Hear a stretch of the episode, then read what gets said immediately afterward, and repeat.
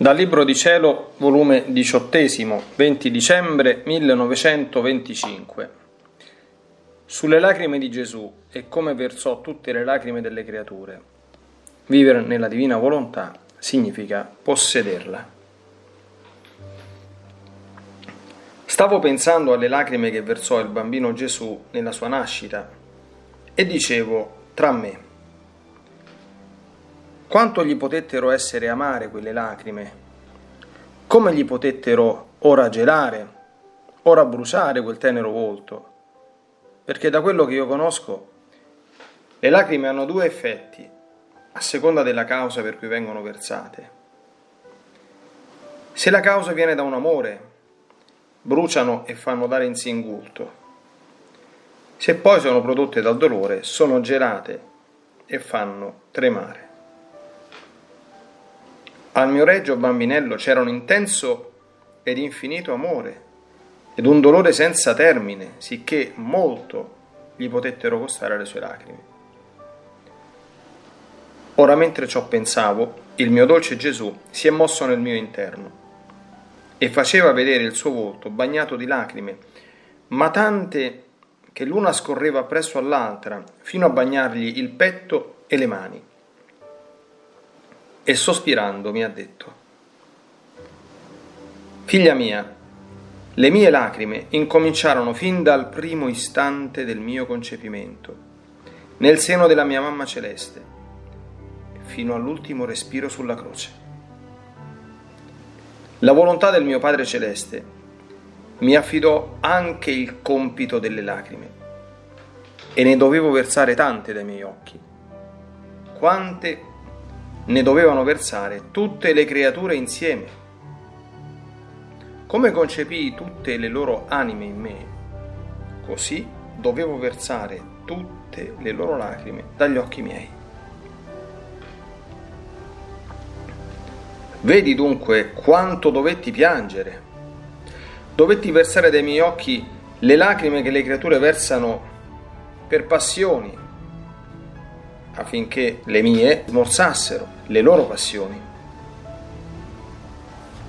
Dovetti versare le lacrime che ci vogliono dopo il peccato, per dar loro il dolore d'avermi offeso ed il convincimento del male che hanno fatto, preparando con le mie lacrime il proposito di non offendermi più. Dovetti versare le lacrime per intenerire le anime, per far loro comprendere le pene della mia passione, come pure versai lacrime abbondanti d'amore per elettrizzare le anime ad amarmi, per attirarmi la loro simpatia ed il loro cuore tutto per me. Basta dirti che non c'è lacrima che spunti sull'occhio umano che non versai dai miei occhi. Nessuno seppe le tante mie lacrime, i tanti miei pianti nascosti e segreti. Quante volte, anche da tenero bambinello, volavo dalla terra al cielo e poggiando la mia testolina sulle ginocchia del mio Padre Celeste, piangevo, piangevo e singhiozzando gli dicevo, Padre mio, vedi, sono nato nel mondo alle lacrime e al dolore, simili ai fratelli miei che nascono alle lacrime e muoiono nel pianto. Ed io amo tanto questi fratelli che voglio versare tutte le loro lacrime dai miei occhi. Neppure una voglio farmi sfuggire per dare alle loro lacrime lacrime d'amore, di dolore, di vittoria, di santificazione, di divinizzazione.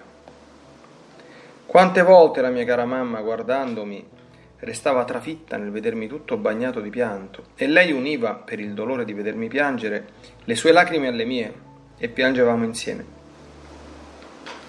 E alle volte ero costretto a nascondermi per dare sfogo al pianto, per non trafiggere sempre il suo cuore materno ed innocente.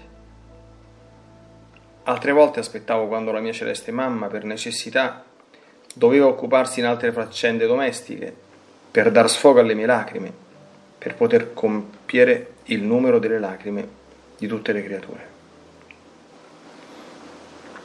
Onde io nel sentire ciò gli ho detto, Amore mio, Gesù, sicché anche le mie lacrime hanno versato gli occhi tuoi, come pure quelle del nostro primo padre Adamo.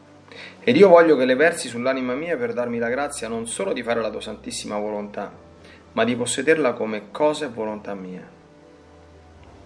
In questo mentre Gesù scuoteva la testa e dal suo volto scorrevano le lacrime sulla povera anima mia e ha soggiunto.